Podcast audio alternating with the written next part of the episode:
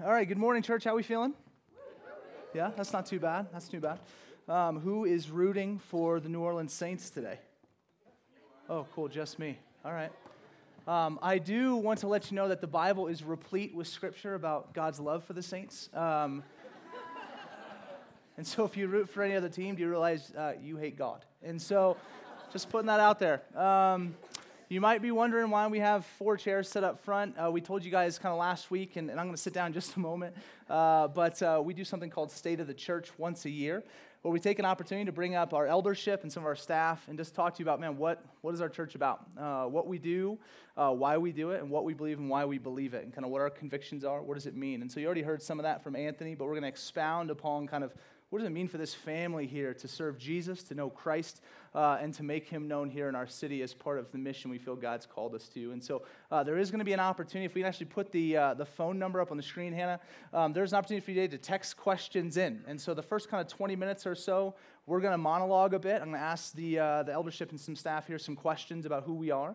Um, but then we want you guys to ask questions and stuff. It can be kind of all around, man, why do you guys do this? And, and what do you believe about this? And, uh, and I kind of said last week that, you know, jokingly, that we'll just answer the easy ones, okay? Uh, that won't be true. Ask whatever you got, and if we have time to get to it, we will. But I do want to say this on the front end. This is meant to kind of start the conversation in many ways because we understand, listen, we've got about an hour up here to do this, and so some answers will be insufficient um, without further dialogue, okay? And so if you ask a question, you get it answered, but not to uh, your full liking, uh, then we'll set up a bunch of meetings uh, for you and Randy. And so uh, to sit down and, and, take care of that, okay? And so that's what we're doing today. So thanks a lot for being here. We're really delighted. Um, one, the last thing I want to do before we jump into that moment is just give you a quick announcement. Uh, and so the biggest thing we have coming up is on October 8th, we have our five year anniversary, uh, which is exciting just because, hey, we didn't fail in five years. And that's, that's nice. But uh, that has absolutely nothing to do with us, it has everything to do with, with God's grace. And so we want to take October 8th to just celebrate God and what God's done here. Uh, there's some faces that are still in the crowd that have been here for five years, which is incredible. And so we'll celebrate some stories. We got some different things. But the big thing to know about is right after service, starting at 1 p.m. to 3 p.m. on October 8th, that Sunday. We're going to do an all church barbecue over at Thorpe Park. Okay, so bring the kids out, they can play. We're covering all the meat, okay, all the meat, and we'll have drinks. But if you uh, could bring along a side dish to share, right? So your best dish to share with the community. What's that? Or dessert. Or dessert, dish or dessert. So doesn't dessert, isn't dessert a dish? Eh. Okay. And so, uh, so bring your best uh, dish, uh, dessert, appetizer, somewhere in between, whatever you want, and share that. Uh, Antoinette has already said she's bringing uh, green pork green chili, uh, homemade. Yeah, so good luck topping that. Okay, so bring a dish to share for the family, and then we'll have all the meat. We'll be barbecuing, and we're going to do that all together from 1 to 3 right after our second service on October 8th. So be prepared for that. Come join us that day. So um, let me turn to this crew. Anthony, I'm going to start with you, if that's all right. And you already kind of said we disciple the church to reach the unchurched. That's our mission. Can you just take a couple minutes and expound upon why that's important to us?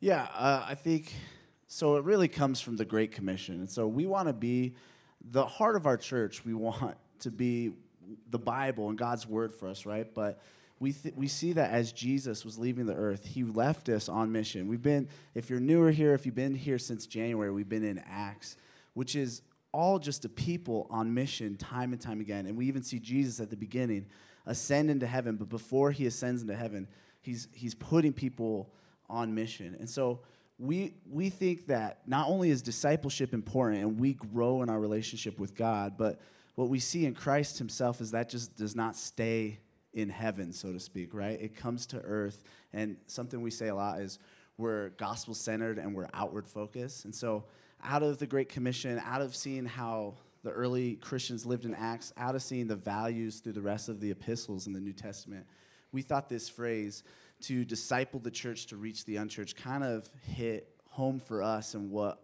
the heart of our ministry and what we wanted to do. Yeah. Anthony had said something kind of uh, in light of kind of this whole idea of us at, at five years, this, this analogy which I thought was helpful as we kind of thought through how our mission has constantly been, I think, narrowed down and more focused as the Lord's continued to bless us and, and speak to us. Um, but the analogy was that he kind of feels like over the first five years of the church, we've been somewhat sh- swimming to shore. Uh, and, and, here, kind of in year five, as we, we're kind of arriving on shore and now needing to figure out what life looks like on the island, you know what I mean, with, with the others and, and the smoke monster and all that kind of stuff, and uh, which would be Satan. See, what, see what's going on there? And uh, you should watch Lost, as all that was. Um, and so we're trying to navigate what that looks like as, as our culture and, our, and the climate of the culture changes. Uh, where does the church continue to always return back to? And we feel like this is kind of that mission. And so underneath that, there's, there's only a handful of things we do, uh, and that's intentional because uh, we're not all that gifted, if we're honest, right? And so, um, nor do we have that great a capacity. And so we want to do a handful of things really well uh, instead of kind of just a bunch of stuff, and then really do the work of equipping the saints to do the works of ministry. So um, I'm going to have these guys kind of talk about some of the stuff we do. And, and Andy, I'm actually going to start with you, uh, and I'll let you know on the front end, Andy is terrified of this moment. And so, uh, she has been like literally since we said, Annie, we want you up on stage with us to be able to talk. Uh, she is, I like cried a bunch. Uh, there's, there's been some projectile vomiting. It's just been just, uh, it's just been pretty difficult for her. So, um, anyway, she's brilliant. And so, can you talk about a little bit about what CGI is and uh, how that moves here within our congregation? So, totally. So, hi, I'm Andy.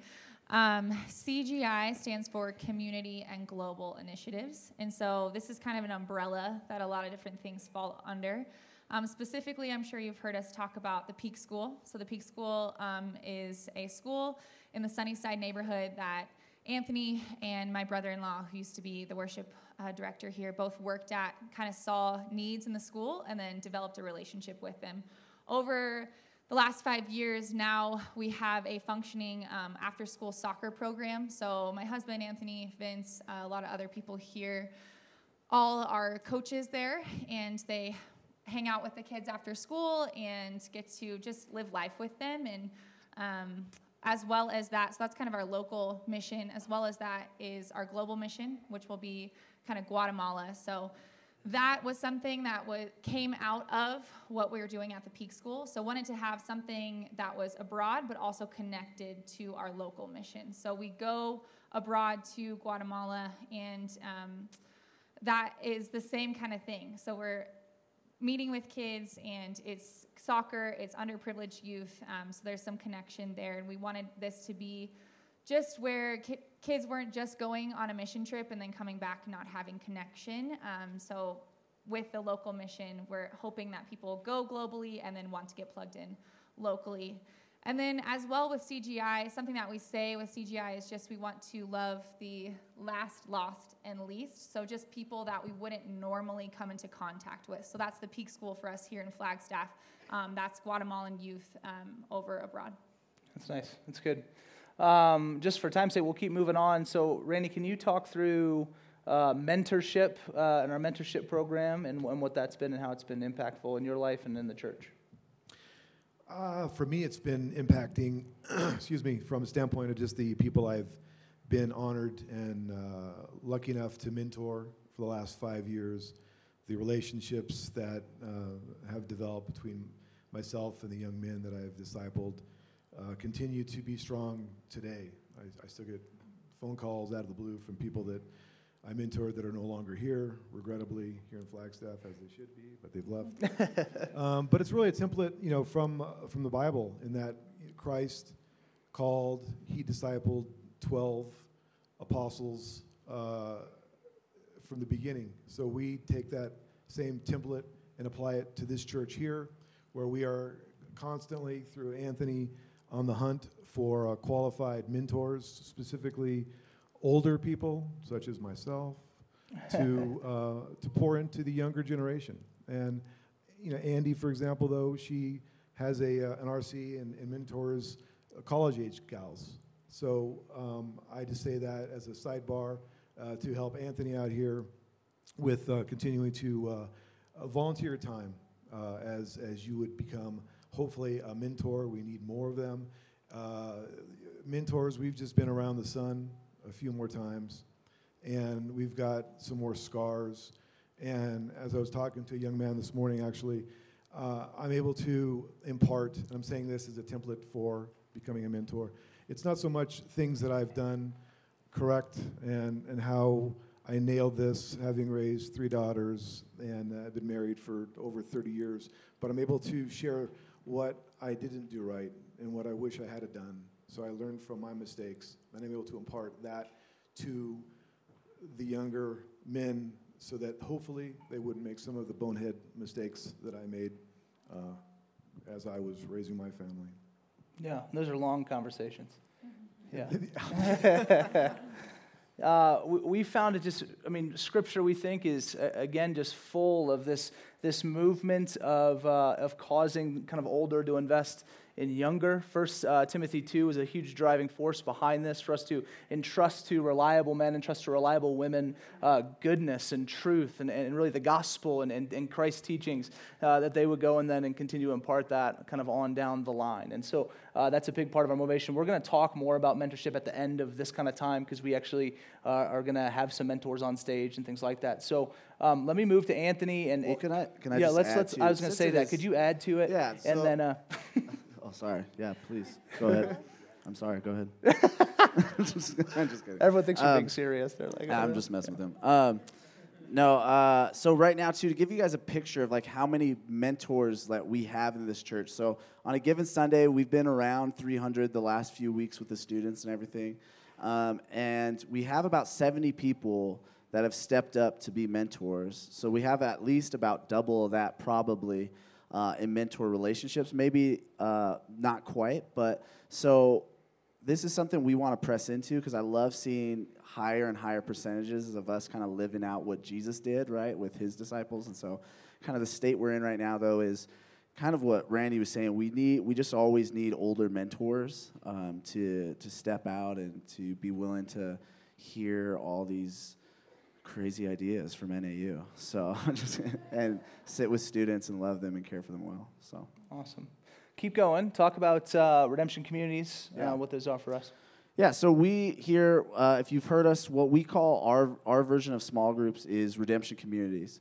Part of the reason for that is we want it to be a community of believers rather than just a group of people and just people that have similar interests that hang out, but we want it to be a community of believers who could be radically different from one another, yet they're in these relationships as, as we see in the Bible. So, part of why we do this is not only that we just see all throughout the New Testament the believers together but in community, we reflect God and who He is, right? So we believe in the triune God, the Father, Son, and Spirit, who's one God, yet has this community with Himself of the Father, Son, and Spirit.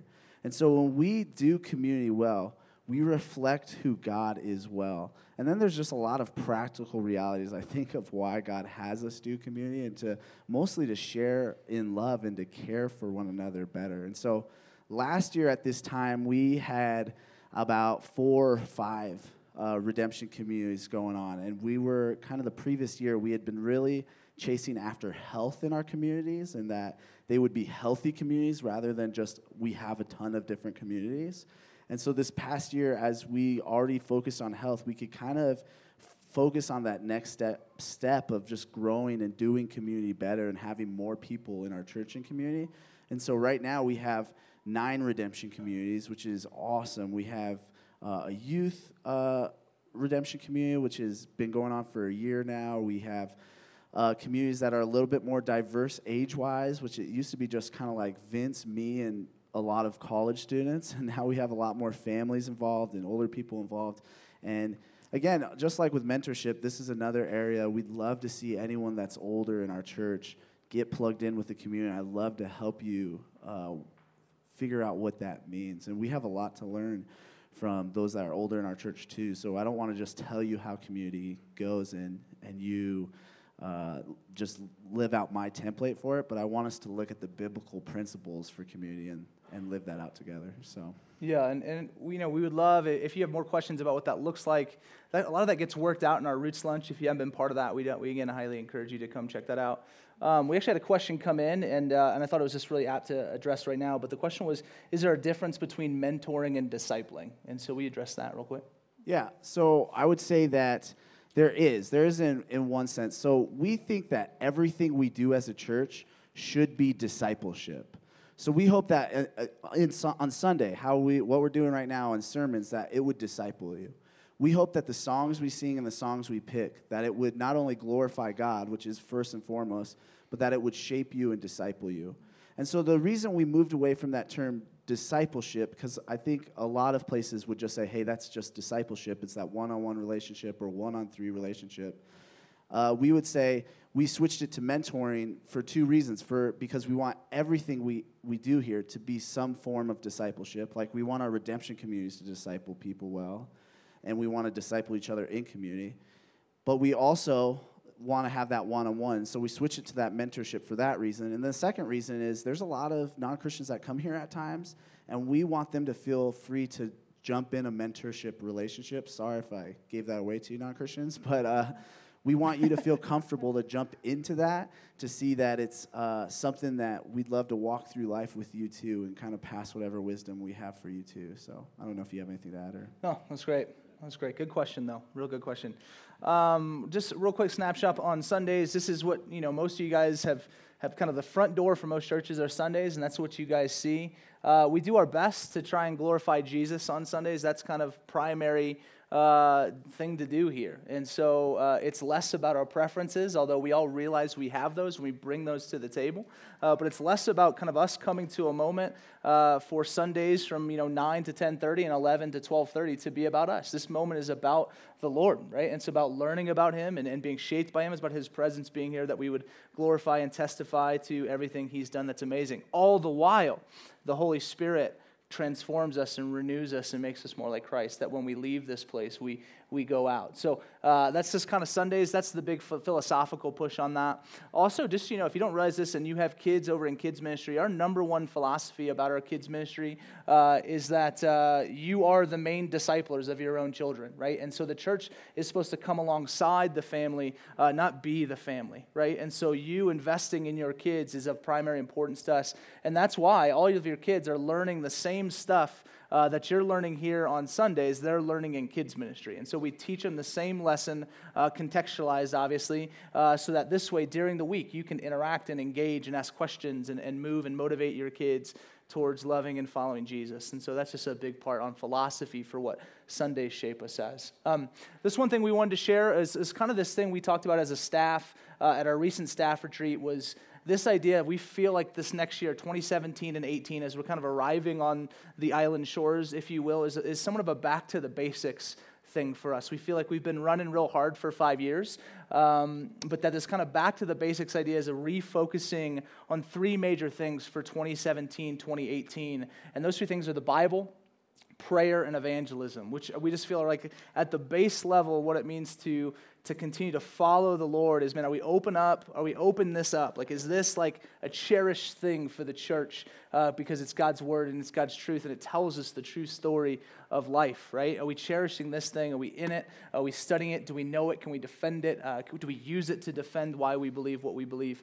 Um, the second thing, prayer. Like, if we're not speaking and engaging and talking to a Lord who is relational, who has told us, like, you're supposed to pray unceasingly, what does that say again about the church? So, kind of a return to that aspect. And then the real obvious aspect has been going through the book of Acts that like we're supposed to share this stuff, right? Like this this goodness, this gospel story is not just meant for us. Like it's not meant for the Christian only, right? It's meant to be inside the Christian to be given away to those who don't know. And so this idea of evangel, heralding Jesus and heralding the gospel before a watching world. And so these are kind of some things we're returning to, and you're going to begin to see some little things that we sprinkle in throughout the year uh, that are trying to kind of move us as a congregation back to these issues. One of those things will be we're going to spend 41 weeks preaching through Ephesians next year, right? And so uh, we're, we're literally taking like, it took us 40 weeks to do Acts, which is 29 chapters, and we're going to do a six chapter book in 41 weeks, okay? Um, and so just because, man, it is so rich and deep and replete with, with good theology and doctrine that'll shape us. And so, uh, so that's really important. Um, last thing, uh, I'll have, uh, I think Anthony probably knows, or, or Randy and, and, Andy might know some stuff as well. But Ant, let's start with you talking through, because we've already had some questions coming about kind of a financial snapshot of how we're doing as a church right now. Yeah. Uh, so, I, too, I just kind of want to give you guys a picture if you're newer here. So, uh, last year at this time, we were at the Orpheum, and our our kids. Uh, service or church, whatever you want to call it, was the green room at the Orpheum, which is disgusting. And um, we did everything we could to not make it disgusting, but you know, uh, we didn't do great. And so yeah, and so uh, we're in the Orpheum and we're we're doing things there. Vince was the the only full time staff person that we had at the time, um, and so then we were starting to get more and more people that had kids. And so we felt this move to somewhere was was important. And we were kind of looking at some buildings but there weren't really a lot of great options.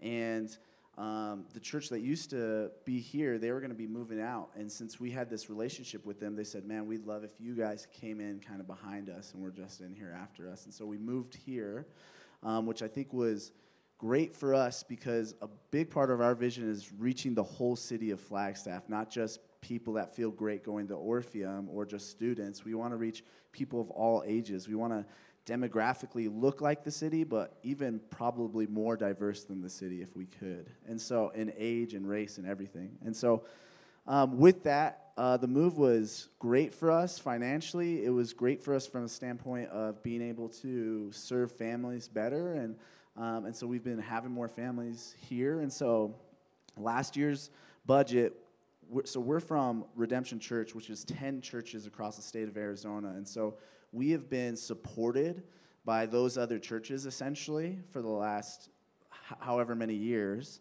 And so this year we even supported a partial amount each month. And it's looking like if uh, people are still giving at the rates that they're giving for the rest of the year, that next year we're actually going to be a sustaining church and we're actually going to be able to in a small percentage help some of those other kind of churches that are that need support or need to be planted or whatever it is so we're in a much stronger financial state than we have been yeah it's yeah, really good thanks to yeah, you guys no, honestly you guys. It's a big deal. The big, uh, the big announcement, kind of out of that, is, is uh, you know, we've been running hard for five years. Again, as Anthony said, I mean, I've been the only full-time beneficiary uh, of having a salary here. Uh, but starting October 1, Anthony G will be full time with the church. And uh, I was like, man, there might be booze, but luckily there's cheering. And uh, if you know how hard this guy has run uh, since he got up here, working all sorts of jobs. Uh, he's still even, I mean, up to this last year was was substitute teaching over at the Peak School, uh, raising a lot of his support as Andy raises pretty much like 98% of her support, uh, and kind of doing that as well. Like it is a huge testimony, and we thank you guys for your generosity, uh, and we'd love to see kind of where that continues to go as we seek to bless this city. Yeah, I, w- I just want to say too, thank you guys for giving. I know it's like, oh, I get the salary and I, I see that, but Thank you for giving because it is such a mark of Christianity to be generous and to give and to fund the local church. Like we see that all through the New Testament. We see it talked about a lot. And I know because I think it's because of our culture, money and that stuff is weird to talk about. But the more generous you guys are, I want our church to be more generous to this city and care for the city more. And so, um, so anyways, I'm super appreciative that I can do uh, this job that I feel God has called me to and gifted me in at least a tiny bit. And, uh, and so thank you guys for, for your generosity. Yeah, there's one, one of our redemption, uh, one of our redemption congregations down in the valley, uh, kind of their vision, and, and they uh, have a, a very significantly larger budget and a smaller church than we do. So it's very interesting how that works out. Um, but what their, their goal is to give away 50.1% of their, uh, of their offering and stuff like that. I don't know if we'll ever get there given the demographics of our community. But just you know like generosity uh, for what comes in and how it goes back out to love the city is just a huge part of our ethos here. So um, we're going to move in kind of to uh, what we believe about a few different things and why we believe that. And then uh, and then we'll start answering some questions. And there's a lot of really good ones. So just keep hanging with us as we run through these last few things. Um, andy let me turn to you. Um, we have this saying here called all of life is all for jesus. We say it a lot. Uh, i don't know if everybody knows what it means Yes, so um, we say all of life, all for Jesus. If you go to our Connect desk, you will see a $10 shirt there as well. It's all over the place. Um, so, kind of all of life, all for Jesus came out of this just like Romans 12 1, where we're called to be a living sacrifice, and all areas of our life are called to we're called to live out the gospel. So, our areas of work, our areas of play, our family lives, our relationships, all of these areas should um, intersect our faith, right?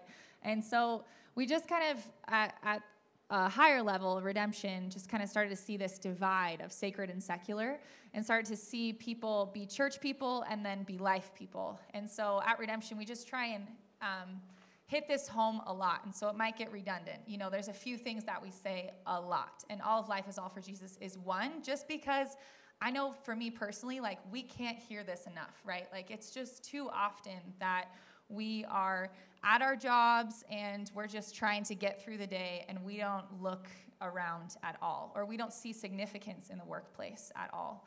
Um, and so we can't hear this enough because we just don't do it, is the reality. And I know I'm the same way, right? I work for a church and then I go to a coffee shop and I'm just trying to get my coffee. So I think it's just trying to have open eyes to see the people around us, but then also trying to see the dignity in the workplace. Um, that's something why we do the All of Life interviews, is because we believe that God's image is reflected through more things than just being um, a missionary or working for a church. There, his image is reflected through a variety of things, which is why we interview so many different kinds of jobs because we we need like our own selves to be reminded of that. Because i talk to too many college students who are like you know i really wanted to be a nurse or this or that but i'm probably just going to be in the church. And obviously i'm not the best person to say no don't do that because i work for a church. But um, I, yeah, we just do this because we want um, our it to be reiterated in our own minds um, because, like I said, we just can't hear it enough. Nice. Okay, um, Anthony. Moving on to you then. Um, we've uh, we have this text that drives us from behind the scenes. I think oftentimes gets used in different ways than we intended to. But Jeremiah 29 has been heavily influential in our view of Flagstaff and of what it means to be a church in the city. And so we kind of talk through that. Yeah, so Jeremiah 29 says a lot of things in it, but one of the commands in Jeremiah 29 is this, this beautiful command that God gives to, to the Israelites who are exiles now. They live in Babylon, which is not their own country. And if you've read anything in the Bible, Babylon is just a bad country. Like it is used as the image throughout the Bible as an evil place. So they're living in this evil place. And God says to them, I want you to seek the welfare of the city. And then he says, in its flourishing, you will find your flourishing. And he encourages them, he basically says, You're going to be here for a while. So get married, have kids, plant gardens. And then again, he's saying, Seek the well, or for the first time, he says, Seek the welfare of the city. And that's a big part of why we're here is we want to seek the welfare of the city as exiles as well. So First Peter, I think it's 2:11 Peter is talking to the church, which is us, right? And he says that we are sojourners and exiles. And so we can take that idea today and go, part of how we live in exile, like the Israelites did. So maybe not all the commands in Jeremiah make total sense in the history of salvation, right? Like there's a cor- correct way to interpret those things. But I think that their identity and how God's care for the city, for his exiles, is that we would seek its flourishing. And I think as I've been seeing our church kind of grow a bit here, and I've heard over the years different things like, man, I just miss when we were in the Seventh day Adventist building, or I just miss when there was just this many people at our church, or this or that. And I'm not saying that that's it's wrong to miss those things. It's totally okay, and I think churches of all sizes are good. But then as I think of us as a body of believers, I'm I'm excited if if growing for us means that we're going to impact the city more that we're going to be able to care for the flourishing and of the city more because of our numbers. Now, if we grow and that doesn't happen, then hopefully God takes down our numbers, honestly. And so, um, so I know some are new or some have been here for a while to think through this idea of we're here as exiles to care for the flourishing of the city, not to be like the world, but to be Christians set apart, caring for the flourishing of our city. That's awesome. Um, kind of last thing on our end that we wanted to make sure was clear from us, and I'll grant this to you. Uh, you know, we, we love Scripture here. We, we love doctrine, and I think uh, it is a thing that oftentimes, I think, in our culture is beginning to uh, be less cared about potentially. Um, can you just talk about why doctrine is important to us?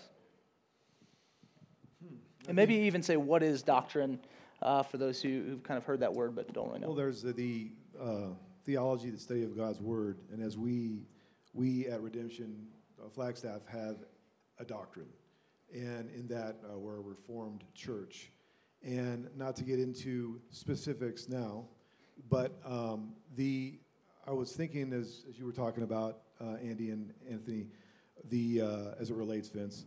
I'll, I'll try not to drift too much. I, was, I was counseled to make my uh, speeches concise. Is is the uh, the church we we drift as as Christians from the standpoint of we're here for an hour and a half a day.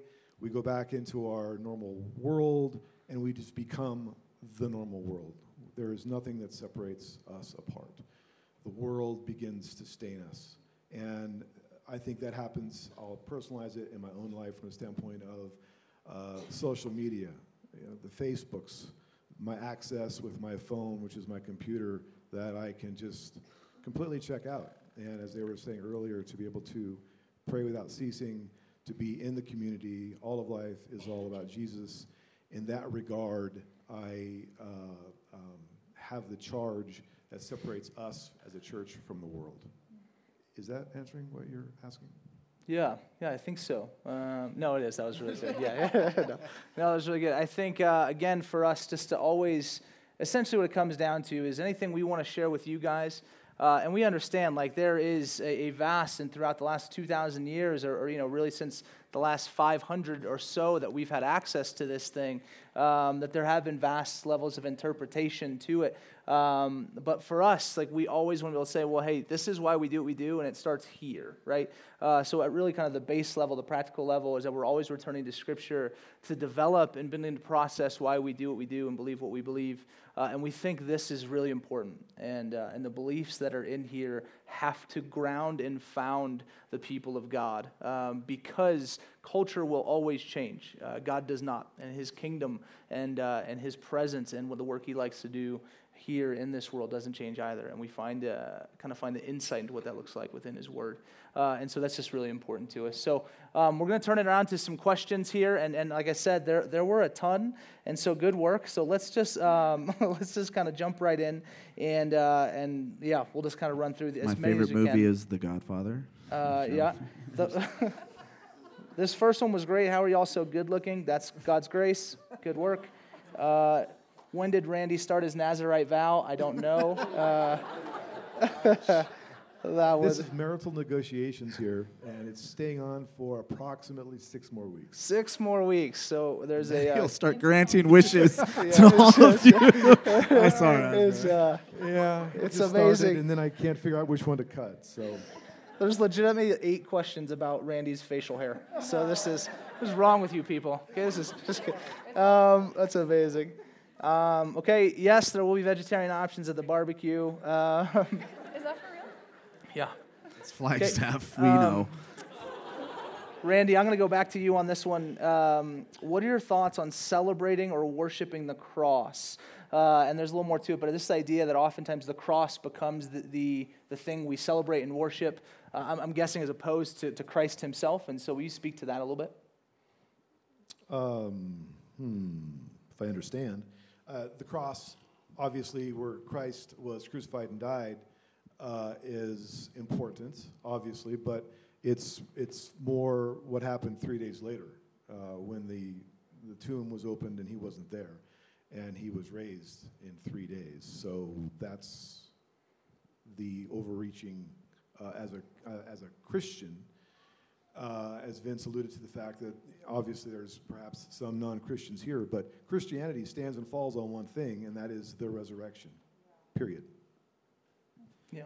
Now, I would just add that the cross, though, and why we use it as a symbol so much, it was the climax of the story of the Bible, right? This, this is the moment that in Genesis, when, when the serpent deceived Eve and Adam sinned and Eve sinned, God said to the serpent, like, one day, someone's coming from her lineage essentially who's going to crush your head and you'll bite his heel, right?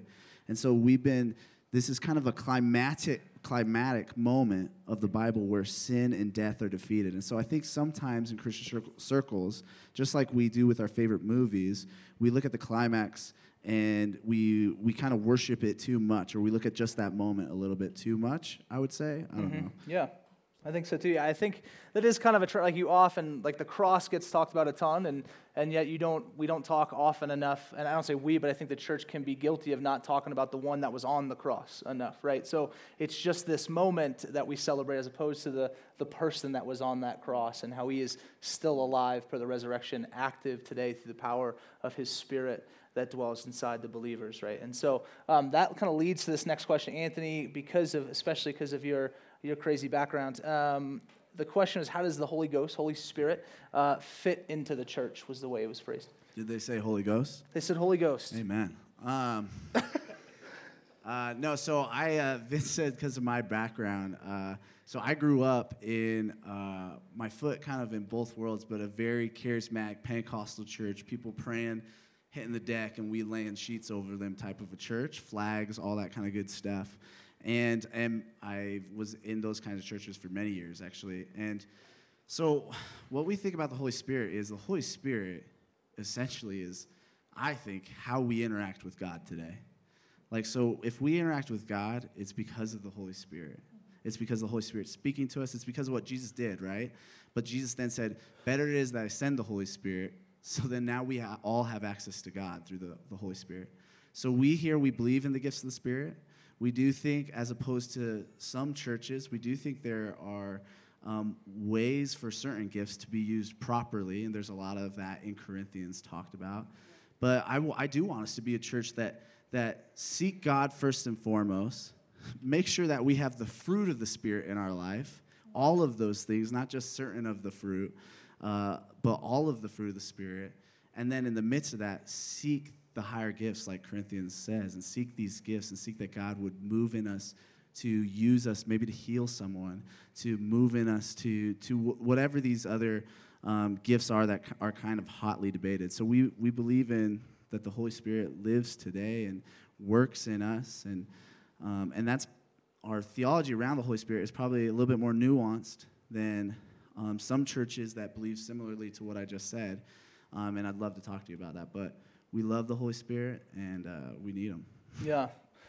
Yeah, on a significant level. You know, it's interesting. I just think even the que- the way the question is phrased, and it's not an attack on whoever asked it, uh, but just that idea of like, how does it kind of fit into? I mean, like the Holy Spirit. I mean, it's God. It's like asking, how does God fit into the church? It's like He is the church. I mean, like He, like we're in Him. You know, like we're grafted into into God's family, not not vice versa. So, uh, really, just that that language, even kind of, I think, it, it kind of denotes a bit of just how oftentimes He the Holy Spirit, a per third person of the Trinity, can kind of get spoken about often. And I'll, I'll be the first to admit that, man, I, I, I use the word Jesus and I talk about Jesus a lot and, and, uh, and the Spirit less. And, and I don't know if that's, I don't know if it's right or wrong or whatever. Um, but man, I think sometimes my own heart is guilty of like, favoring Jesus over his spirit, you know, which is which is just silly, and it's something that I think the church is wise to continue to to press into. What does it mean that like God and Jesus said, "I mean, I'm going to come like live inside you," right? Um, that is a unbelievable and amazing fact. The fact that the Spirit is the seal of eternity upon the believer, uh, and so on and so forth. So that's great. Andy, this question I thought was just really interesting, and I think kind of, I know this was actually the thing Andy was scared most about. She's great at kind of just prepping, but just to put on the spot, just she's just freaking out right now. So this is amazing.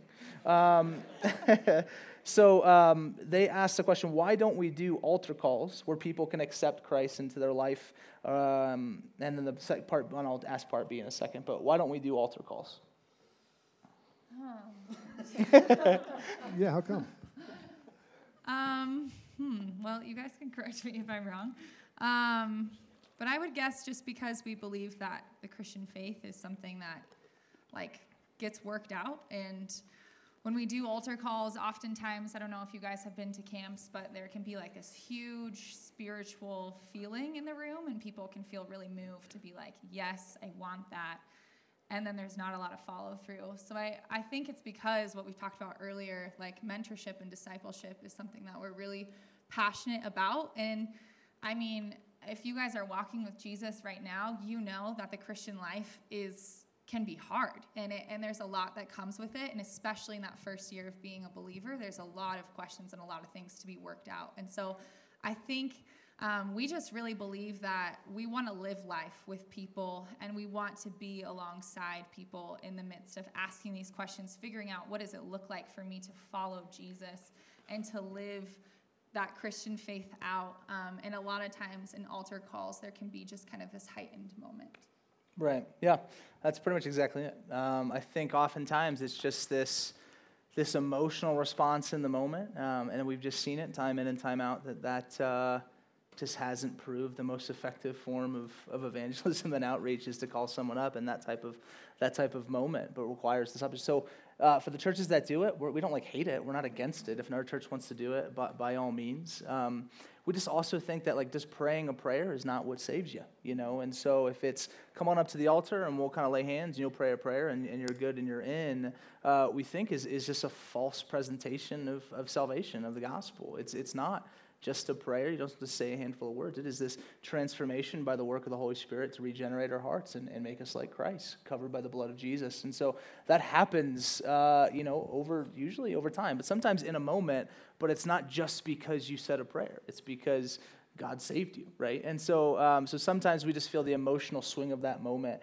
kind of pushes against what we feel as a, as a real uh, command in the Bible. But yeah, I think sometimes that prayer, like it's known as like the sinner's prayer, right, in evangelical circles, I think it's been commercialized a little bit too much. And it's been kind of like a tag on to how we proclaim the gospel. And it's like, man, it's not a full gospel presentation unless you try to get them to pray this prayer. Now, I think responding to the gospel is part of a gospel presentation, but I don't think it's necessarily like, oh, you got to pray this prayer this way. Because I think uh, if we went around in this room and we just said how you would say, we would have some people that have prayed through that prayer and that was their moment. We'd have some people that were just like, I just was here all of a sudden and started right. loving Jesus or whatever it might be. So.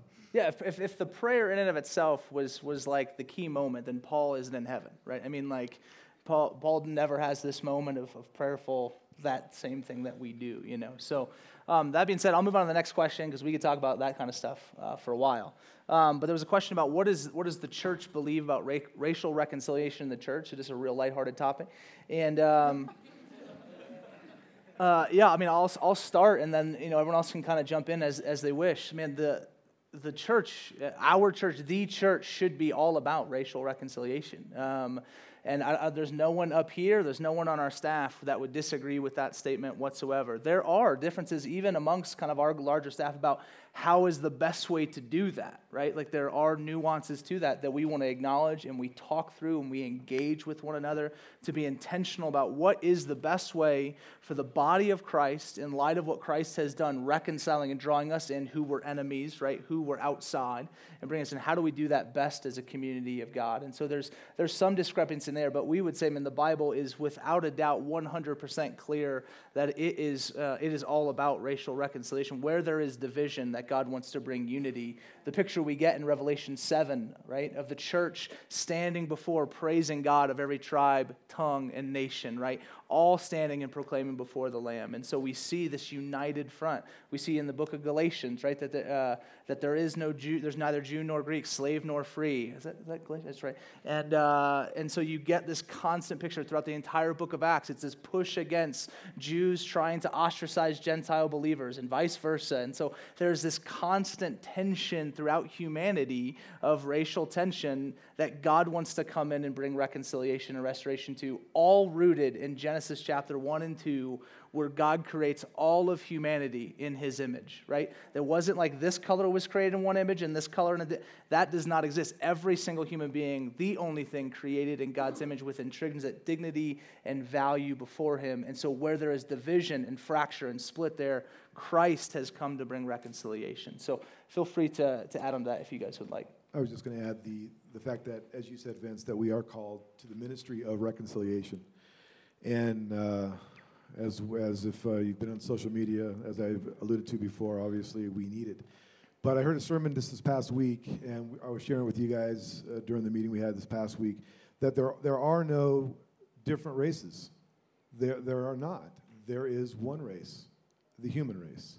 And we we somehow have gone down the slippery slope that we've got this race over here, and I mean, you know, we even have an Asian on stage. But this Asian down here.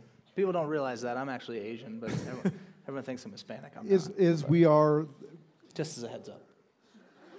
we are created in His image, one race, the human race. And that being said, we still think cultural distinctives are fine and good and should be celebrated. And so I don't want you to hear just like, oh, then I can't like uh, gluten free crackers because I'm white and that's part of my culture. Um, but you can. Sorry. Is that okay? I don't know. We'll edit that out.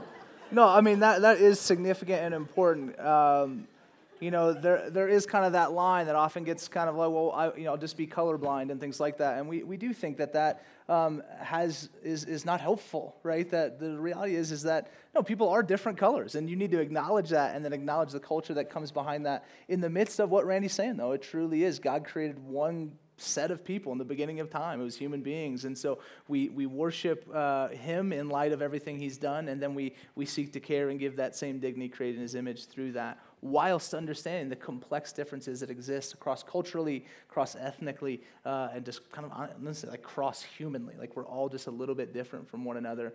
And so, how do we apply uh, God's grace and mercy kind of to that situation? So, do you have something? Yeah. and I think just within that, like as Christians, we are called to restore dignity to people. So when we're talking about all of this, right, there, it's there's so much going on in our world with it concerning all of this. But I think an important thing as we are going through Genesis and we are looking at what we're called, like the beginning was Jesus creating us in His image, and I think that at beyond all of this, something that's important to remember is just as Christians, like we are seeking shalom. We are seeking to restore dignity where dignity has been lost. So if that is in a different race, if that is in the homeless person on the corner, like where dignity has been lost, we are called called to restore that. So I think that's important. Beautiful.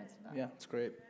Um, and uh, how is the church ensuring that the mentorship program uh, is actively, uh, see, actively working um, and there's no abuse and things like that. What are what kind of the things we're doing there?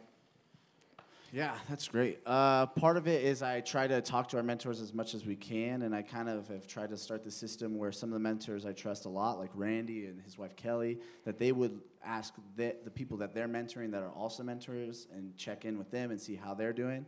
Um, part of it is they do go through like a little bit of an application process, and I try to again to get to know our mentors really well.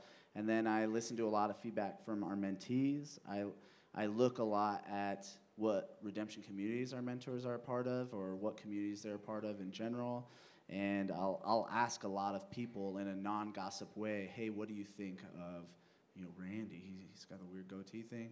Um, do you think he'd be a good mentor or whatever? And kind of talk through them through that kind of stuff. But it's not a perfect system. There's, there's probably going to be at times um, mentors who get through who uh, maybe I didn't know well enough, who might have some issues. But part of the application process uh, says, hey, do you have any major sin going on in your life? And all sin is major in one sense, but I, I keep that question there to say, to see if there's some significant issues there. And I usually almost always have a, not always, but often have a conversation with new mentors about their sin because of that question in general. And so, um, that's kind of our process right now, and it could always get better.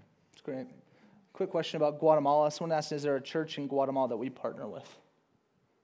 So um, the the organization itself, Champions in Action, is partnering with local churches. So they're finding the mentors from local churches who then go out and find their 10 kids that they're going to be mentoring.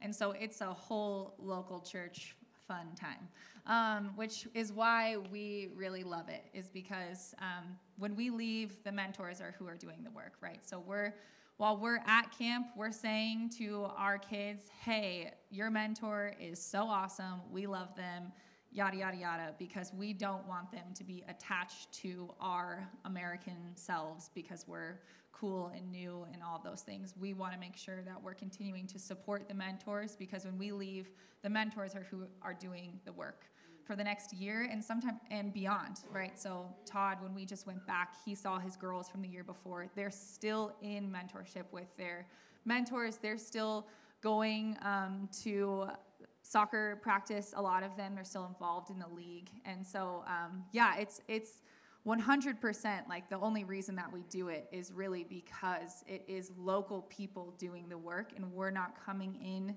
to tell them, hey, the gospel you heard from your mentor is different from the gospel we have. Ours is better. We're coming in to say, hey, we really love what you're doing here. Let us help in the in the camp experience and help like with logistics and with um, you know what needs to be done running drills all those kinds of things but at the end of the day we're seeking to empower the local um, ministers there awesome uh, Rain, i'm going to give you a real simple one um, that uh, and this is I mean, it'll be, it's a simple answer in the sense, but we understand it's, it's very, it's a difficult pill to swallow at sometimes. But uh, you, you alluded to before that we have a reformed understanding of salvation. There are a bunch of questions coming in about what that means. Uh, and I know that's a heavy thing. We are going to be preaching Ephesians uh, next year. And so come back in January and uh, we'll have a lot more talk about it then. Um, but if there are questions coming off of our answer here, which I'm sure there are, because uh, it's one of the most debated kind of things in church history, uh, is where you land on this position. We'd love to talk to you more. So don't let this, again, be the end of a conversation, but please the start. So, Reformed uh, theology. What did you mean? And what do we mean? There was a, uh, it was called the Reformation. and during that time, um, the populace were uh, uh, granted the ability to read the scriptures. They hadn't been before. But in essence, it, for me, comes out of Romans in, and as uh, and you go have to chime in here if I divert too far off the track here. But, Already planning on it. Okay. from a, the difference from standpoint of how you became a Christian, were was it you, or was it the Lord? I'll, I'll, I'll con- just draw the line there. And there is one camp that says it was your decision, and it was about John, and John became a Christian, and John it was John, John, John, as opposed to you being an, a part of the elect and you had nothing to do with your salvation, and that the Lord knew you, knew that you were going to be, become a Christian um, before He created the, uh, the world. Yeah, I would just add to this idea of being reformed two, two things. That Randy's touching on uh, well. There's these kind of two phrases that are out of the Reformation that we kind of use and is a big part of who we are. One is sola fide, which means by faith alone. So we think by faith alone are you saved. And one is sola scriptura, which was the authority of the scriptures, our, our ultimate authority, and that apostolic authority comes through there by the power of the Holy Spirit, God's authority, really. And so I think those are two distinctions as well, which, we, which in not all churches would believe both those things completely. So I don't know if you have anything to add to that, Vince. Yeah, I mean, there, there's a handful of more things that kind of come out, but they hit kind of the basic levels of it. And uh, we'd love, again, to talk more through a lot of that and what that looks like and where you land and, and all that stuff. So we also do believe that uh, if you disagree with us on landing on a reformed view of soteriology, of how you got saved, essentially, that. Uh, that even that's not like you're still a Christian. Like we don't think that like you have to have this doctrine lined up with us to be a believer or anything like that. You can be at this church. There, there's a lot of people here that we know really well that disagree with us uh, on that issue, and we think that's fine because we're not here trying to uh, win people to Reformed theology. We're, we're here to try to win people to Jesus, and so that's a, a big part of who we are. Um, Andy, I think uh, Andy and Anthony, I want you guys. I feel like you do a lot of this kind of on the ground. So whoever wants to answer first. Um, but how can I best help a fellow Christian who's been suffering from abuse, low self esteem, depression, anxiety? Um, and if there's any particular kind of resources that you'd share with that. Yeah, uh, I would say uh, get as many wise people involved as possible in that person's life. So we'd love to come alongside uh, those people.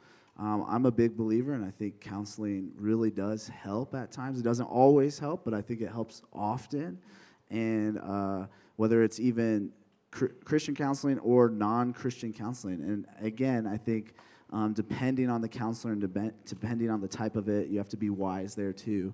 Um, so that that is, I think, a huge step in the midst of it. And then I think there's a lot of different resources I would use depending on the situation you know depending on is it contentment issues is it forgiveness issues is it they have been abused in the past type issues and based on that um, then I would have a resource or two that I would suggest. So I don't know. Um, I look to Anthony for all of my resources when I'm going through something like this. so I feel like Anthony, um, he reads every book under the sun. So uh, just to help our mentors find resources. So if you've ever had a recommendation from someone at our church, it's probably because Anthony has read the book. Like he he reads probably like 15 times more book than I books than I do. I, book, I can't even speak correctly because I don't read enough books. No, um, just um, so yeah. If you've heard a recommendation, it's probably because Anthony told that person. But uh, so I would say that for sure. He just he wants to help our church and steward it well. So when we when I'm going through something or I have a girl going through something, I turn to him for sure. Um, but then also, yeah, I would agree with uh, counseling for sure. Um, in Flagstaff, that can be tricky, just realities of not having a lot of Christian uh, resources and counseling. Um, but there are ways around that, and there are ways to Skype in, and we do have someone that we recommend here. But again, I would say, same with Anthony, it's a person to person situation. So there's a lot of history typically when there's something like this going on that I think that uh, you personally, depending on where you're at, I don't know who, who sent in this question, may not be capable to walk through that with them. So I would agree as well with wise counsel, having enough, having more people around that are wise, older, have been through it, um, coming to our office, talking to us about it so that we can help you uh, figure out what the next steps are because every situation is so specific. There's always so many strings attached to what's going on, maybe in the moment. Nice. Um, I'm going to power through like a handful of questions here just to get them quick, and then uh, the, the, band will start getting ready to come back up. We are out of time. Um, but if you have more questions, man, write them down. Again, we're like always open to meet and spend time with you. We, we see that as a primary part of why we do what we do. And so if you didn't get your question answered, we'd love to sit down and answer it. There are a couple questions that I just know require like us sitting down face to face, opening up the Word of God together. And so we didn't get to a couple of those. And so um, if you have those questions, come and meet with us. We'd love to sit down and talk. We talk through some of that stuff in our Roots lunch as well. So you can come check us out there. But again, if you still have a question, like come ask. That's why we do this. Um, but a couple things. So, uh, how is Nate Zyman doing? Uh, great question. Uh, he is our former worship director, him and his wife, and they are actually going to be leading worship for our five year anniversary. And so, if you remember Nate and Emily, they're coming back to lead that day. And so, come and uh, we'll celebrate with them. That will be fantastic. Their kids are gorgeous, and it's, it's so exciting. Um, another one that was uh, a real quick one, or so I, I think it will be. Uh, yes, there are plenty of areas where we need more help. Sunday mornings, we need more help. We need more help in kids. We'd like to open up another classroom for nine and 10 year olds because right now we cap it at eight, but we need a lot more kids volunteers who want to serve there. We serve the city once a month in something called Second Saturdays. We need more people to go serve there. We want to send more people to Guatemala. We need more soccer coaches and people to go volunteer over at the Peak School. Uh, we need more help with AZ 127 and foster care and adoption work here in town. If you can serve anywhere, just fill out an info card, say serving, I want to serve somewhere, and we'll get you plugged in. And then we want to answer your questions about kind of stuff that's, that you guys have been burning on. And so I'm just going to ask them, and I'm going to point to uh, kind of some of you know uh, our, our people down here, and then they'll uh, they'll do that. So we'll just kind of run down. First one is, um, you know what? Uh, let's Anthony, just have you do this one. Does Redemption Flagstaff have a plan to build a campus of its own?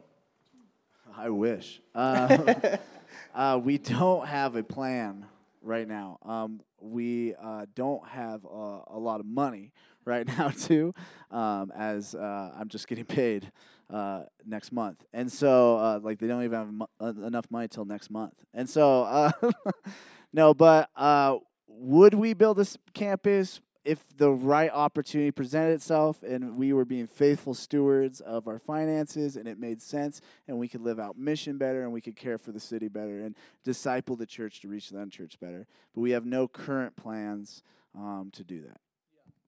There was actually before we ended up in this space we were looking for a space. We thought we found a space but it was just gonna it was gonna extend us ourselves financially in a way that we didn't think we continue to be able to serve you guys and serve the city and bless the city. And so we didn't do it. And instead, we ended up in this great place. And so volunteers show up at 6 a.m. to help us set up, you know, and, and tear down till 1 p.m. Uh, and so that's just kind of our reality. But that's where we're at. Um, some of the benefits that we would in owning a place would be, man, how could we utilize this space for the glory of God here in the city? Like, how do we use this to bless the city? You know, so one of our greatest models is Redemption Tempe has an enormous uh, building down there that they got at a crazy low price. Um, and it's this huge campus, and they rent out like 80% of it to local charter schools, um, local organizations, nonprofits, so that the city can come in and utilize that space, uh, usually at a significantly subsidized rent, um, because they're doing good work in town as well. And so we'd love to have a vision like that, but um, but it's probably not happening anytime soon. So that's that's just probably reality. 10 year anniversary. 10 year anniversary. Yeah, we'll do that. Um, okay, this one, uh, Randy, let me have you answer this one if you would. Um, is peace only possible with God? Yes. All right. Um, Well, as sinful people, um, can we have peace uh, as a non-Christian, as a Christian, uh, independent of uh, a relationship with Christ? Then I would want to dissect what peace is, but I think our shalom, our peace, is found exclusively with Christ. And then I just wanted to fall back. You can expand upon that as you like to do. Is you, you made a point uh, just a little while ago about, from the finances, and I just want them to know while we do not have the funds to go out and at this point, you know, take down some property and buy a campus and whatnot, we as a church here just at Redemption Flagstaff, let alone the big R's we call it, we're very financially sound and we're not, you know, on a month to month type uh, uh, financial need. We uh, have savings we brought in from last year and we have savings currently. Yeah, I think uh, that's all. I, I would love to know what you mean by peace. Do you mean peace in our city, peace between nations, peace at, at some level? Sin's going to exist before till Jesus returns. Um, on another level, I think there's a common grace that God does use at times um, good leaders to to bring forth justice and increase peace. So. awesome. Um, Andy, a very practical question here. Uh, do all the redemption churches go through the same sermons, sermon series concurrently? And uh, what is the next series after Acts? Yes, I can answer that. Perfect. Um, yes, typically. So right now we're all in Acts. Um, there are little uh, windows where we will have what we call standalone series.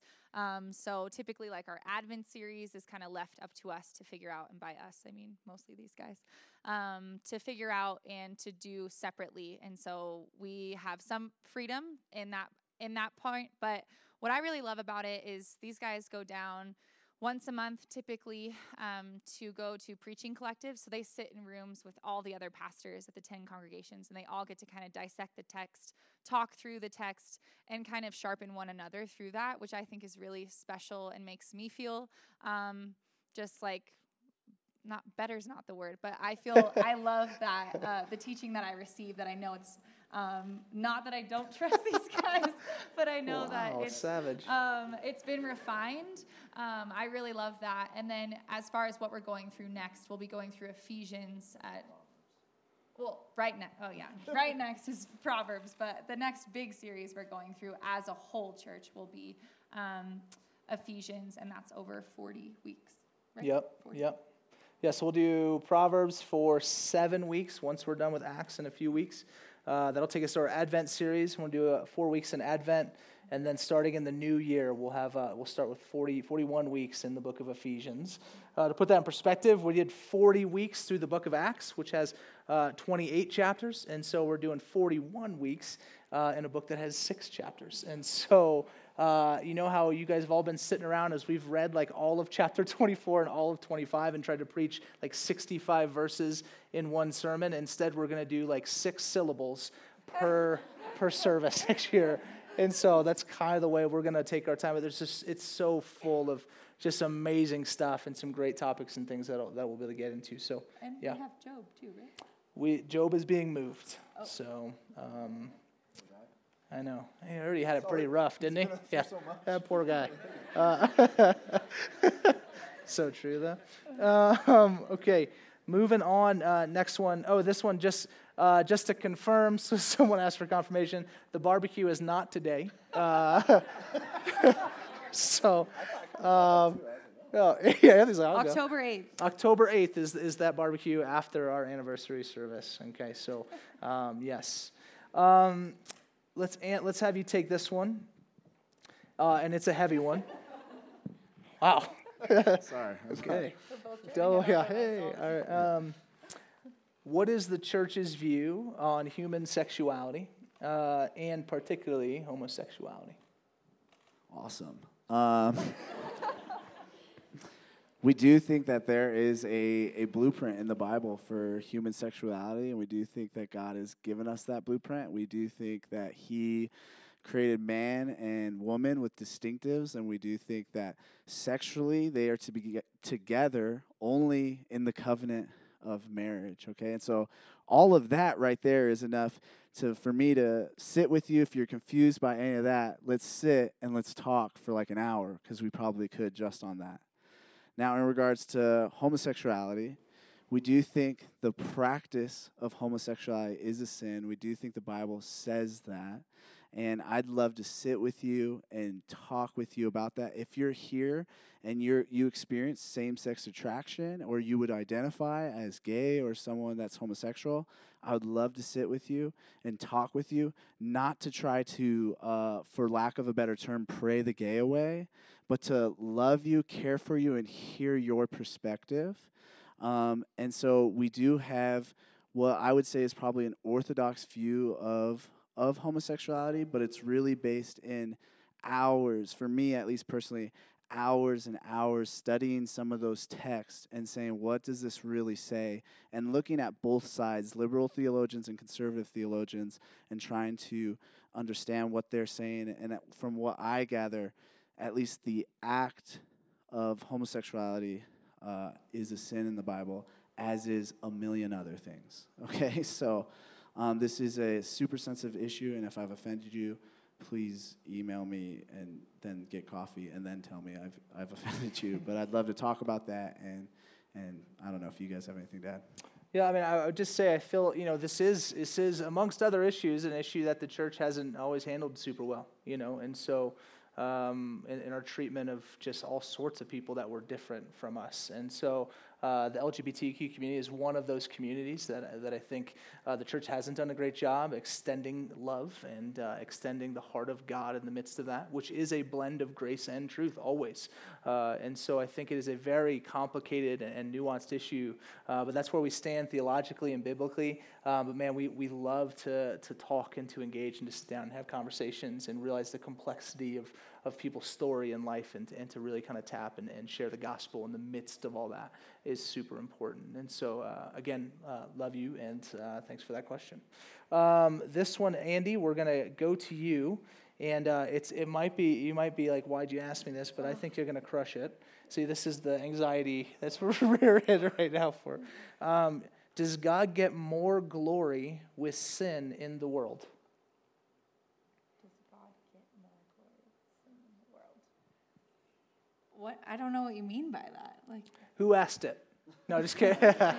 Uh, my, my guess is, is, is kind of probably thinking through hey, because there's, um, and there's a reason why I ask, because because of your heart and your compassion and your love and understanding brokenness, because, right, there's brokenness and sin, um, that then God comes in as healer, as redeemer, as savior. Um, is, is it almost better, right, that sin might exist in this world, uh, that he would receive glory in that? I feel like that's so complex because it's all we know, right? Like it's the story that God wrote. So I can't think of what life or the world would be like without sin because all I know is being a sinful person.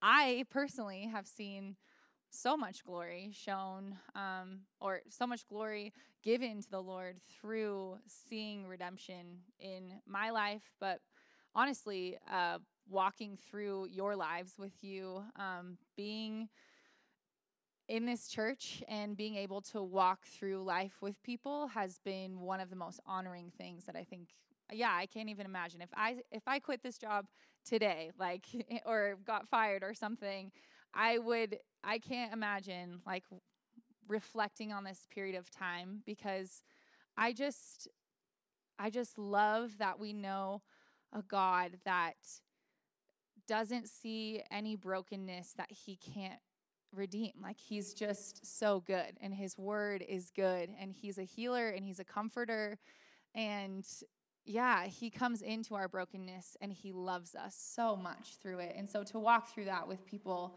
is incredible and I think that he gets so much glory from that. Um, but as far as what would life be, would it be better if there was no sin? Well, of course, but I don't know how it's too it's too my brain doesn't work like that. It's too philosophical for me to be like, yeah, how could that be? Because all I know is what is now and I see goodness now and I see in, amidst brokenness I see goodness and I think that's just a testament to the God that we get to serve. It's awesome.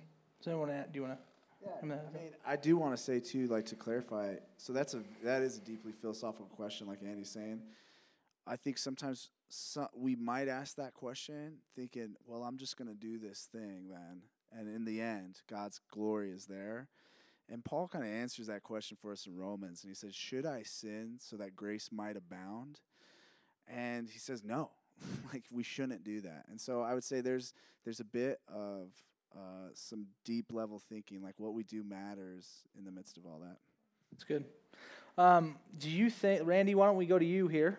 Uh, do you think the Bible points towards an, the end times coming soon? Uh, and how, if so, should we prepare for that? I, Not I your heard... personal end time. Um, that's good. He really wants kidding. people to think we're not just a college I'm church. Sorry.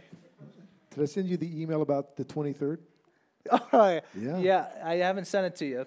Or did you send it to me? I thought I sent you one. Yeah. You might have, yeah. There are some uh, scholars that believe that uh, this coming Saturday will be. Uh, That's not a joke. It's not a joke. This is serious. That'll be the end. So I'm going to be uh, camping. That what time on Saturday? They didn't say. They didn't say. probably midnight. Giving themselves yeah. a 24 hour gap. Come on. So a personal question. I personally don't think that what's happening in the world today is uh, from an eschatological standpoint that that we are in the quote unquote the end times and that uh, the second coming is coming this week. I don't believe that. Um, I think we should live our lives though as if it is, and where I don't think we should spend a whole lot of time as a as a church as His bride thinking and discussing. It's a fun talk. It is fun to dialogue with people about, but I think we should live today, this afternoon, a life, a lifestyle as if he was coming tomorrow. Yeah, it's really good. Yeah, I mean, I think uh, Matthew 24, you know, some various texts are going to say, like, yeah, we can't know the, the specific time and the hour, which I think is true. He's going to come like a thief in the night. And so to predict a specific day is, is, is a pretty bold statement when I think Jesus said, you can't do that. Um, but that being said, I mean, I think you look out in the, in the world and, and, you know, you got people like, I think these people that are thinking this is it. Uh, and if that's you and that's your story, I don't, I mean, I don't think you're crazy. I mean, the world is messed up right now. I mean, there's some craziness out there. So yeah, it could be. Like maybe it does happen on Saturday, you know, like because we don't know the time and the place and, and we don't know exactly what it's going to look like. So it could happen Saturday. It could happen like a million Saturdays from now. Like we, we truly uh, don't know. But I think the, the impetus to, to say, no, we're, we're going to live as if like it could end this afternoon. Um, because that's what we're called to is that type of life you know and so i think that's just really really important um, to, to think through in the midst of that so um, Anthony, uh, l- let me actually answer this really quick, if I might, and then and I'll give one uh, over to you guys. Um, do you think the Bible? Uh, no, that's not right. Uh, what is some hard evidence of proof for the Bible? And I just want to actually, uh, there are things, and um, man, there's so many things that for us to give just like a kind of honestly a not great answer right now uh, would do a disservice to the answer to that question. So, one, if you ask that question and you need to know right now, let's talk after service. I would love to just chat with you about that. But then, two, on October 22nd, which I know is about a month away, we're teaching a class that is what is the Bible and why is it reliable? And so, was it, oh 29th, I'm sorry, I just got moved. October 29th, we're teaching uh, what is the Bible and why is it reliable, and we'll spend about three hours breaking that down together. Uh, and so we would love for you guys to, to come and ask questions and be there for that. But if, you, if you're like, man, I really want some stuff right now, just come talk to me after and, and we'll talk about that. Yeah, and there's plenty of resources that are out there, um, and, and that'd be great. So um, I, I said I was going to go to Ant, but actually, Randy, if I can go to you, because I think this would just be a weird question, yeah, for, for Anthony and I to answer. Uh, but as full time staff at Redemption, what are your responsibilities behind the scene that justify a salary? And, and I know you don't necessarily know everything we do, but how would you answer that question in light of like, why, why do you think we should have a salary? And then we can, Anthony and I can maybe color it more on how, what we do. But. Wow. He texted it to you though. I'm just kidding. you? Yeah. it's like, oh, Why, that why, you should be, familiar. why you should be full time Uh, paid? Yes. Uh, primarily, I think for the the time you put in. Uh, there are churches that that uh, would have lay pastors, but given the size of this church, given the administrative time, given the uh, programs that we have in place, given the time that I want each of you to to put into uh, Sunday prep, uh, I want you to be funded to be able to do that, to minister to us, to be our shepherds. And also, then during the week, the programs, the learning, the seminars, the counseling you guys do uh, would be virtually impossible um, if you, quote unquote, had a 40 hour a week job. Yeah. And do you want to? Well, I'll, I'll say this from the. I'll do. Me do the kind of the, end, the Bible end of it, and then if you share some experience end of it, uh, kind of having lived in the bivocational and all that stuff. Uh, you know, so uh, scripturally, we feel like the the main priority of the pastorate, right, of the role of the church staff member, is to equip the saints for the works of ministry, right. So uh, our job is not to do ministry per se. Like that's our job as Christians. Like everyone up here, just like everyone in this room that loves Jesus, our job is to do ministry, be ministers of reconciliation, to be ambassadors for Christ wherever we're at. And that's just the reality of our life. Uh, the vocation of clergy or the pastorate or kind of staff members, as it's currently known within many churches, is to primarily to equip the saints, equip the church for the works of ministry. In other words, hopefully, that as we're all called to minister to this or wherever we go, right, that by being here and being around our staff, we are doing things, setting things in place, counseling, discipling, meeting with you, or organizing structures that help you do that better, that help you do that in a more Christ like, gospel centered way. If we're not doing that, then we don't justify our salaries because that is our primary role per the Bible is to equip you guys to go and do the works of ministry as we also are being equipped by one another by God's word that when we're not on the clock uh, that we go and do likewise and we go and invest in people as well. And so that, that is the primary kind of biblical responsibility that we, we feel a burden for.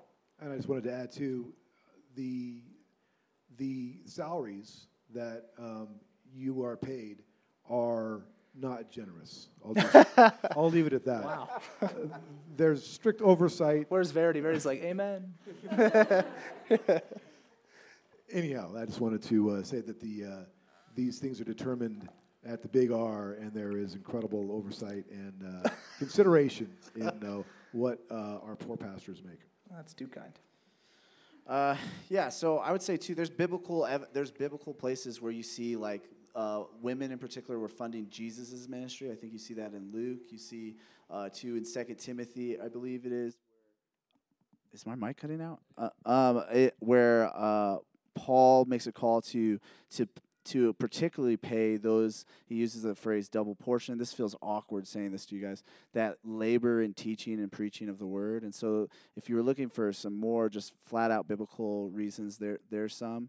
Um, as someone, so I did bivocational ministry pr- for uh, probably eight or nine years, and I was doing it up until about two years ago here. And for me, bivocational ministry was really I was just working full time and then also doing ministry at oh, for no money essentially, which we're all called to do in some level. And so, um, I think the reality is for me wanting to be an equipper and someone that equips the saints to do the work of the ministry, it was just so difficult to do that, and I was uh, always hustling, so to speak, and finding side hustles and jobs and I still do that. It's hard to break the habit. And um, And so I think from that standpoint, uh, you know, Curtis, one of our worship leaders, he always says, "Man, when you start working for the church, you began to smile different."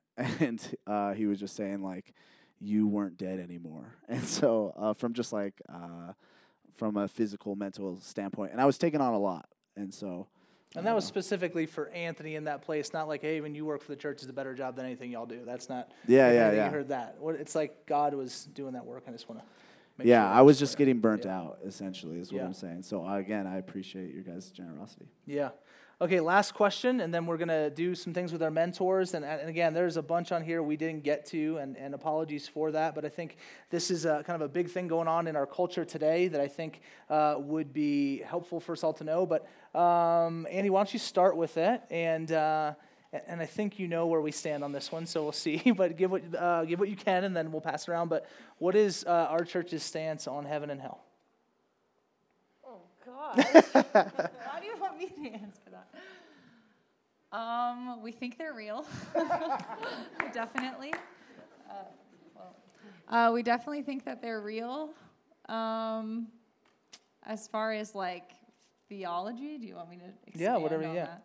Oh gosh, I don't. I don't know if I want to do that. Um, yeah, we think that Why don't you talk about heaven, and Well- then Anthony will talk about hell. Well, we think what we do, we think what we do matters. So yeah, I don't. I think that w- that question earlier, right? So can I just keep sinning because God's gracious towards me? Like, there, we do think what we do matters.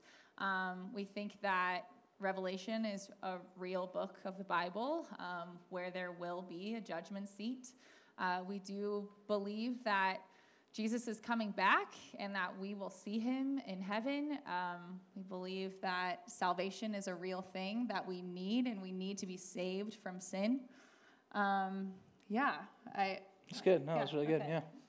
Yeah, so I would say, uh, like heaven right now, we would say is the dimension where God resides in the saints uh, after after they've died. Um, there's a lot more nuance to that than just that simple thing, and then we believe that God's going to come back one day, renew the earth, and we're going to live on earth with God. There's going to be a new heavens and new earth. Um, as hell goes, we believe it is a reality. We believe that is if you haven't put your faith in Jesus, it is a place you will go. We believe it's eternal punishment, and we don't know what that looks like exactly, but we have some ideas. And part of why we believe this is not just because we're fear mongering, but because of how much the Bible talks about it.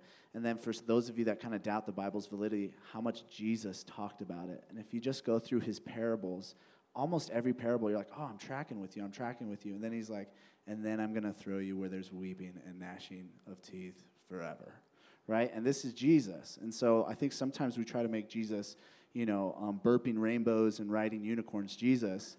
And he's, he talks about some really intense topics, and hell is one of them. So we believe in hell. And there's nu- very much nuance to what hell is and how it functions and all that kind of stuff. Yeah, I think it's just at the end of the day, if uh, if we take Scripture as credible as in, which we do, uh, which again, you know, come and, and learn more about why that is at that class on the 29th, um, then it's, it's just full of the discussion around the existence and reality of these two places. Uh, there's, there's plenty of conversation to be had about what exactly those will look like, and there's plenty of ambiguity and like, you know, like know, the streets actually paved with gold, that kind of thing. I mean, like, I don't know, you know, I haven't been there and come back yet. Uh, just kidding. But, you know, like I haven't been there to see it. Uh, what do we know about hell is that it's, it's not where you want to be. Like, and it's not good. Uh, do we know it's fire and brimstone? No. Uh, but there's imagery to just to know it's not the place you want to be. And it's disconnected from God, which for those who are in the room, and, and if you have friends and family that are, would consider themselves like even today, like they're, they're not Christians, they're not in relationship with God, they would say, well, I'm disconnected with God now and I'm just fine. The reality is they're not disconnected with God. It is only by God's grace that this world is held together, right? His common grace so uh, orders this world and structures this world and honestly keeps humanity from destroying itself.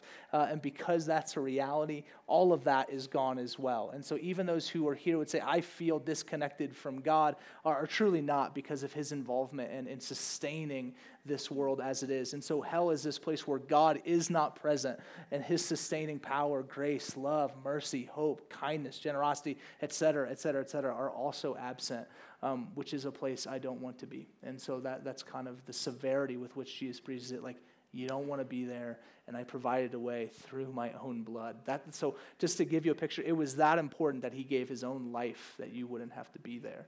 Uh, and so, anyway, that, that's, I think, a super important thing. So, what we're going to do now actually is kind of wrapping up our time, State of the Church moment.